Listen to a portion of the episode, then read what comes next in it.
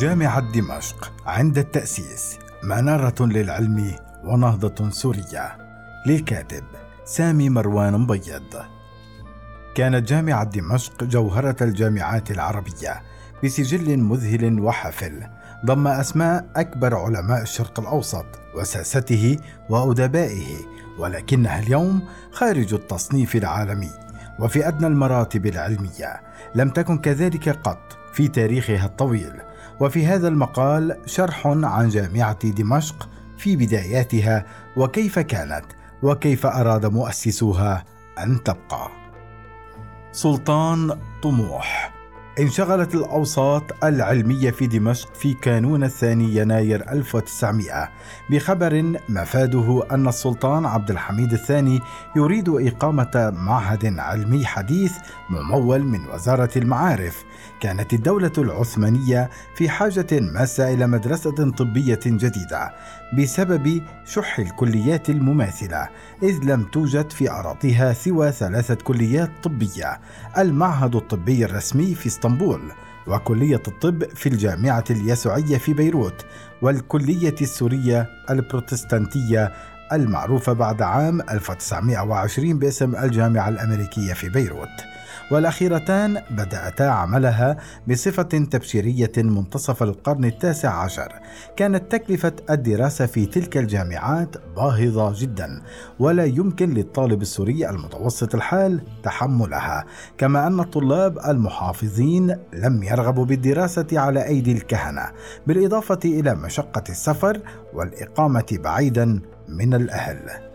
كان السلطان عبد الحميد رجلا شكاكا بطبعه عديم الثقة بالغرباء وتحديدا القناصل الغربيين والمدرسين الأجانب في بيروت متهما إياهم بالتجسس لصالح الدول الأوروبية.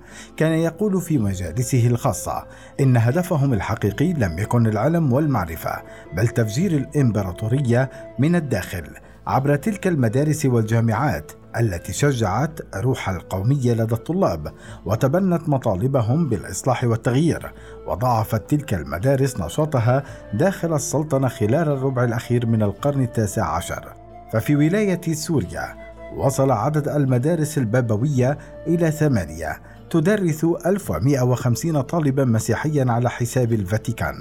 وكانت هناك 12 مدرسة بريطانية في السلطنة تستوعب أكثر من 1500 طالب وسبع مدارس دنماركية وعشرون مؤسسة أمريكية يعمل معظمها بسلطة دينية كانت أبرزها جامعة بيروت الأمريكية بالإضافة إلى ما لا يقل عن أربعين مدرسة روسية ومدرستين يهوديتين بثلاثمائة مدرس وعشرة آلاف طالب من الطائفة الموسوية كانت جامعة دمشق جوهرة الجامعات العربية بسجل مذهل وحافل لكنها اليوم خارج التصنيف العالمي في أدنى المراتب العلمية.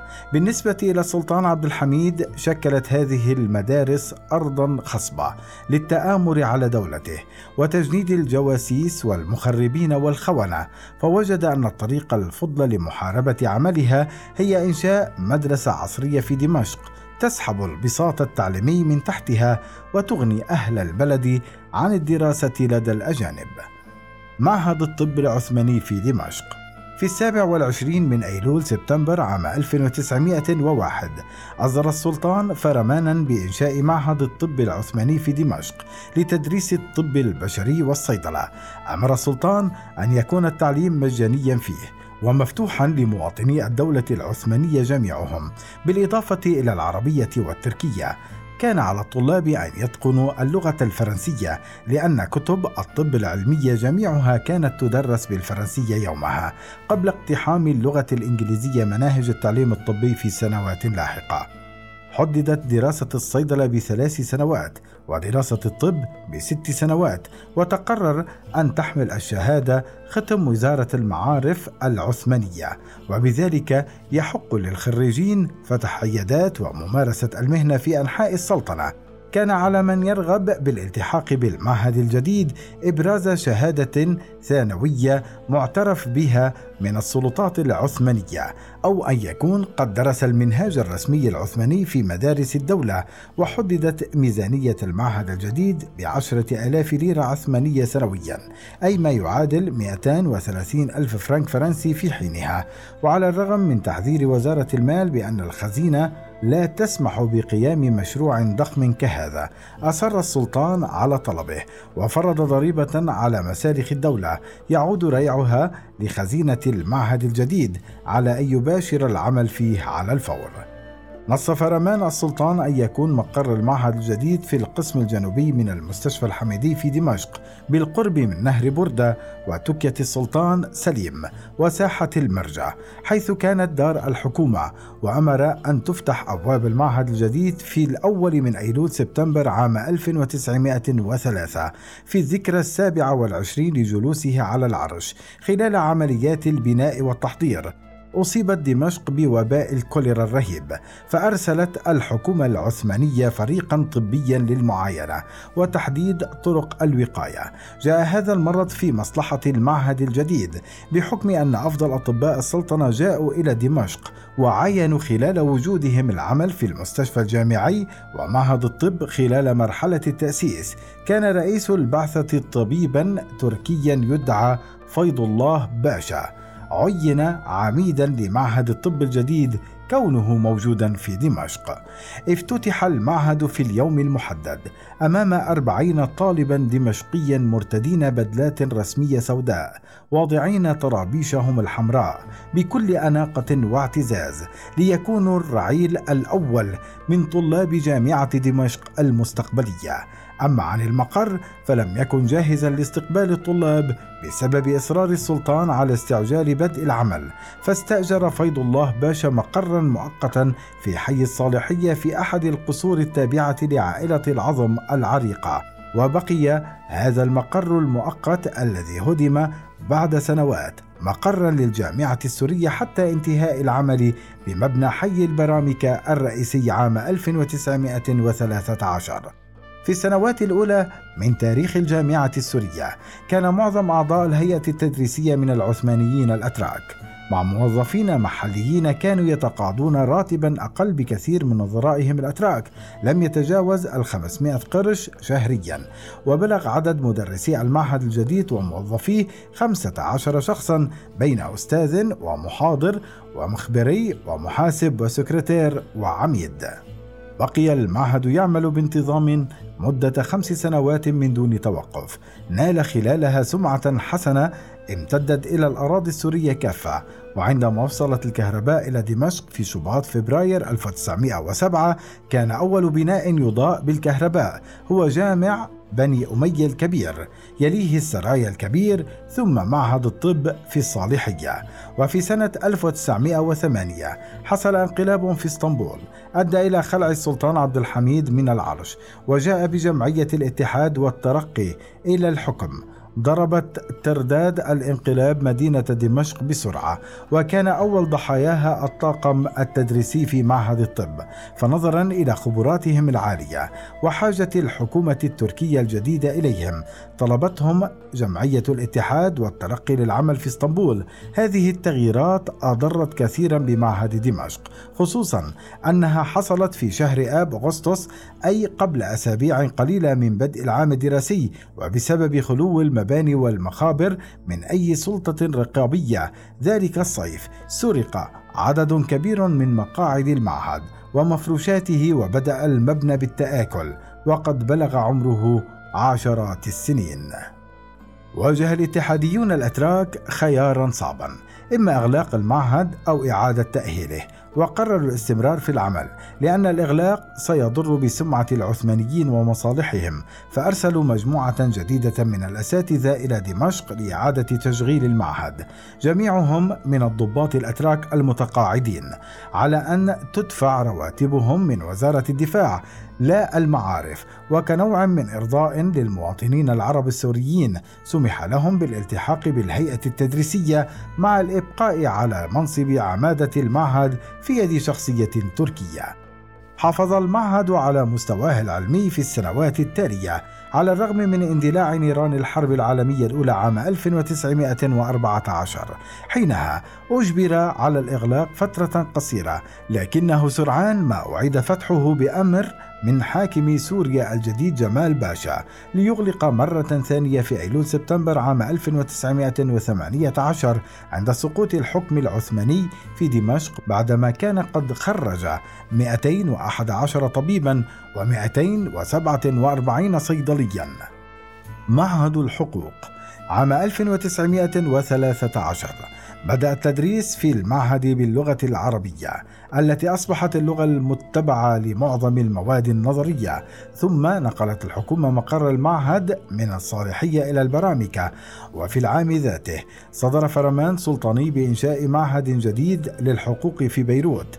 مدة دراسته أربعة سنوات يفتح أبوابه بدءا من تشرين الأول أكتوبر عام 1913 كان هذا ردا مباشرا على بدء تدريس القانون في الجامعة اليسوعية التي افتتحت كلية الحقوق في تشرين الثاني نوفمبر من العام ذاته. رفض أعضاء جمعية الاتحاد والترقي أن تأخذ الجامعة اليسوعية شرف بدء تدريس القانون في بلادهم. وأصروا على أن يفتتحوا معهد بيروت بالسرعة القصوى لسحب الطلاب العرب إليه خلال فترة التسجيل لكن بسبب اندلاع الحرب الكبرى وتفشي مجاعة رهيبة في بيروت نقل المعهد إلى دمشق بعد عام واحد من افتتاحه وأعطي مقرا مؤقتا في مدرسة قديمة على ضفاف نهر بردة مجاورة لمعهد الطب أصبحت اليوم مقرا لوزارة السياحة السورية.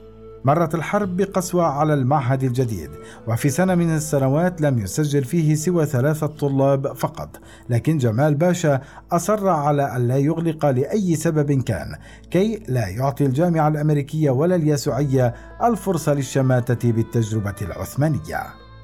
التعليم العالي في العهد الفيصلي.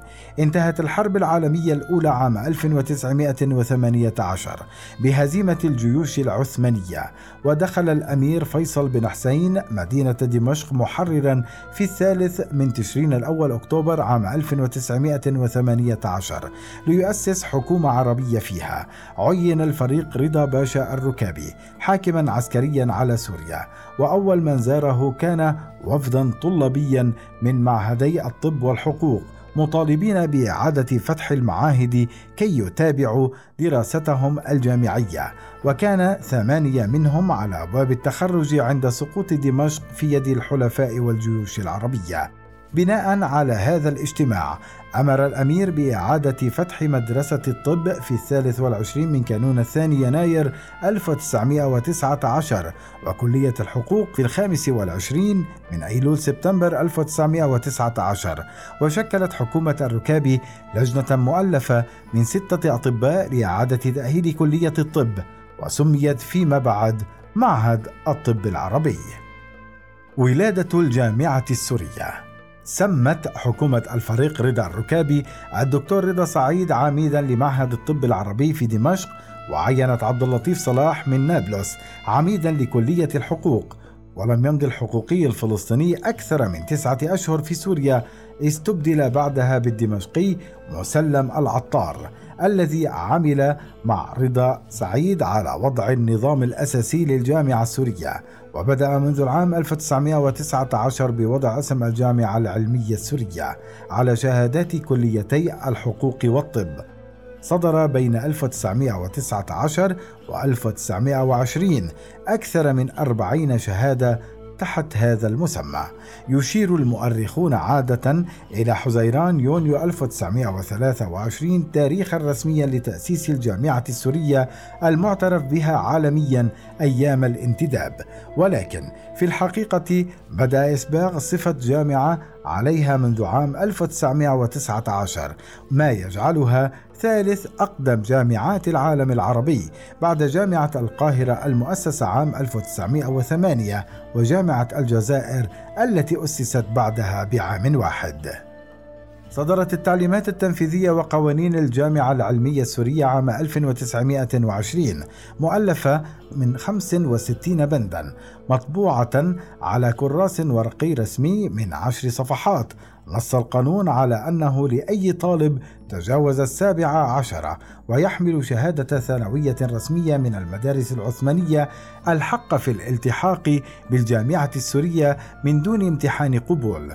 ومن لا يملك شهادة عثمانية معترفا بها عليه التقديم لامتحان شفهي وكتابي واختيار لغة أجنبية ليمتحن بها إما الفرنسية أو الإنجليزية ولديه حق اختيار مواده العلمية إما الجبر أو الكيمياء أو علم المثلثات أو الأحياء وكذلك الأدبية بين التاريخ والجغرافيا. وعلى الطلاب جميعهم إبراز شهادات صحية تثبت أنهم لا يعانون من أي مرض مزمن جسدي أو عقلي. وعليهم أخذ لقاح ضد مرض الجدري كما كان عليهم جلب ورقة حسن سلوك من مختار الحي الذي يقيمون فيه وصورتين شمسيتين حديثتين لإكمال الطلب. ودخل النظام في تفاصيل الحياة اليومية للطلاب والمدرسين فكان التأخير ممنوعا ولم يسمح لطالب بدخول قاعة المحاضرات بعد مرور خمس دقائق على بدء المحاضرة. كما لم يحق للمدرس أن يتأخر أكثر من عشر دقائق إلا في حال وجود عذر رسمي وكانت الأعذار تقدم خطيا إلى لجنة يترأسها رئيس الجامعة نفسه مؤلفة من العمداء ورؤساء الأقسام وفي بداية الدوام طلب من الهيئة التدريسية والطلاب التوقيع على سجل الحضور والغياب. منع القانون التدخين في الحرم الجامعي والتحدث في الدين أو السياسة منعا باتا كما منع التظاهر لأي سبب كان والاعتصامات وتوزيع المناشير والكتابة على الجدران من يخالف هذه القوانين كان يطرد فورا من الجامعة وكذا كانت العقوبة في حالة السرقة الفكرية والاقتباس من دون ذكر المراجع المطلوبة في أي بحث علمي. بداية الحكم الفرنسي عند سقوط الحكومة العربية واحتلال الجيش الفرنسي دمشق أبرقت سلطة الانتداب إلى باريس بالقول إنه لا داعي للإبقاء على كلية الطب فيها لأن كليتي الجامعتين الأمريكية واليسوعية تكفيان لسد حاجة سوريا ولبنان من الأطباء فأرسلت باريس طبيبا فرنسيا من الجزائر لمعاينة وضع كلية الطب ليكتب الأخير تقريرا مفصلا للمندوب السامي هنري غورو مقترحا تحويل الجامعة السورية إلى مؤسسة تعليمية مشتركة بين الفرنسيين والسوريين تدار من قبل أطباء فرنسيين ومساعدين السوريين وتكون تابعة مباشرة للحكومة الفرنسية.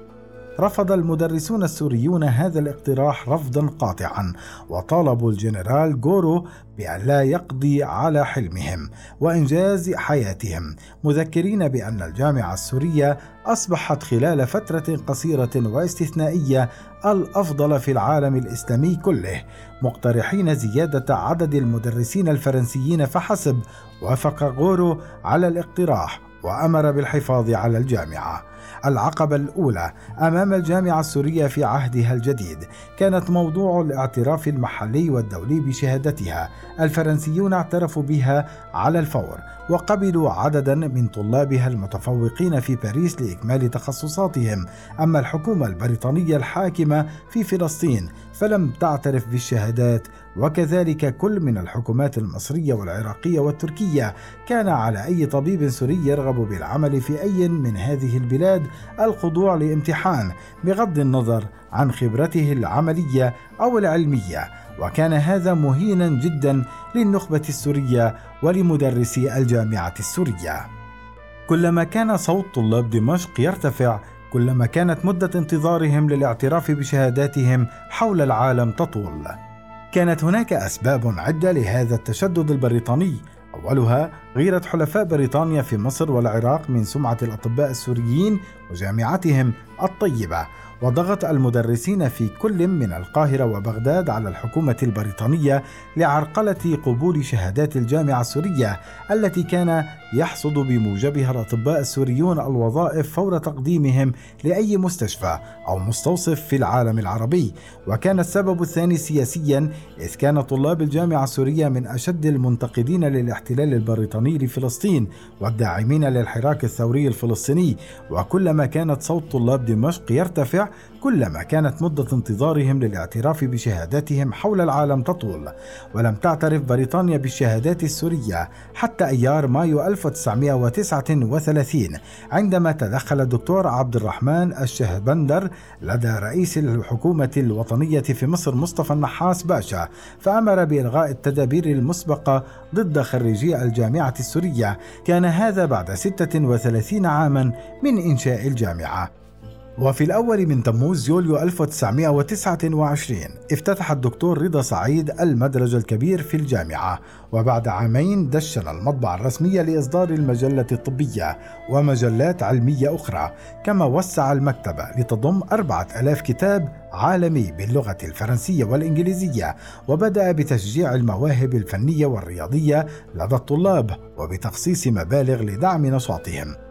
في العام الدراسي 1930 1931 تسجل 81 طالبا جديدا في الجامعة السورية. سبع منهم من الدمشقيات. أبرزهن لوريس ماهر التي تخرجت من كلية الطب وظهرت في صورة تذكارية مع رضا سعيد. وأعضاء الهيئة التدريسية وهي بكامل أناقتها من دون أي تمييز لها عن رفاقها من الذكور أو الأساتذة. عند غياب هذا الجيل من المربين الكبار إما بسبب الوفاة أو التقاعد أغلقت صفحة من حياة الجامعة السورية وبدأت مرحلة جديدة لم تقل بياضا عن سابقاتها. في الخمسينيات مثلا نعمت الجامعة بقيادة علمية ووطنية ندر مثيلها في العالم العربي للأستاذ الدكتور قسطنطين نزراق الذي استثمر الكثير لإرسال طلابه إلى أوروبا الغربية والولايات المتحدة لتحصيل علمهم في مجالات مختلفة منها الطب البشري ثم جاء بعده الأستاذ الدكتور أحمد السمان أيام الجمهورية العربية المتحدة الذي عد من أفضل رؤساء الجامعة علما ومعرفة ورويت عنه القصة الشهيرة التالية. في يوم من الأيام جاءته مجموعة من الشبان العراقيين الموالين للرئيس جمال عبد الناصر والمقيمين في دمشق بسبب قيامهم بمحاولة اغتيال فاشلة ضد الرئيس العراقي آنذاك عبد الكريم قاسم وطلبوا الانتساب إلى الجامعة السورية. فرفض الدكتور السمان طلبهم ما أثار غضب الطالب صدام حسين. الذي دخل مكتب رئيس الجامعة يستشيط غضبا. سائلا كيف يرفض في الجامعة السورية وهو من رجالات الرئيس جمال؟ بهدوء مطلق رد الدكتور السمان. إذا رغب الرئيس عبد الناصر فعليه أن يقبلك في جامعة القاهرة. أنا أعتذر لا مكان لك في جامعة دمشق.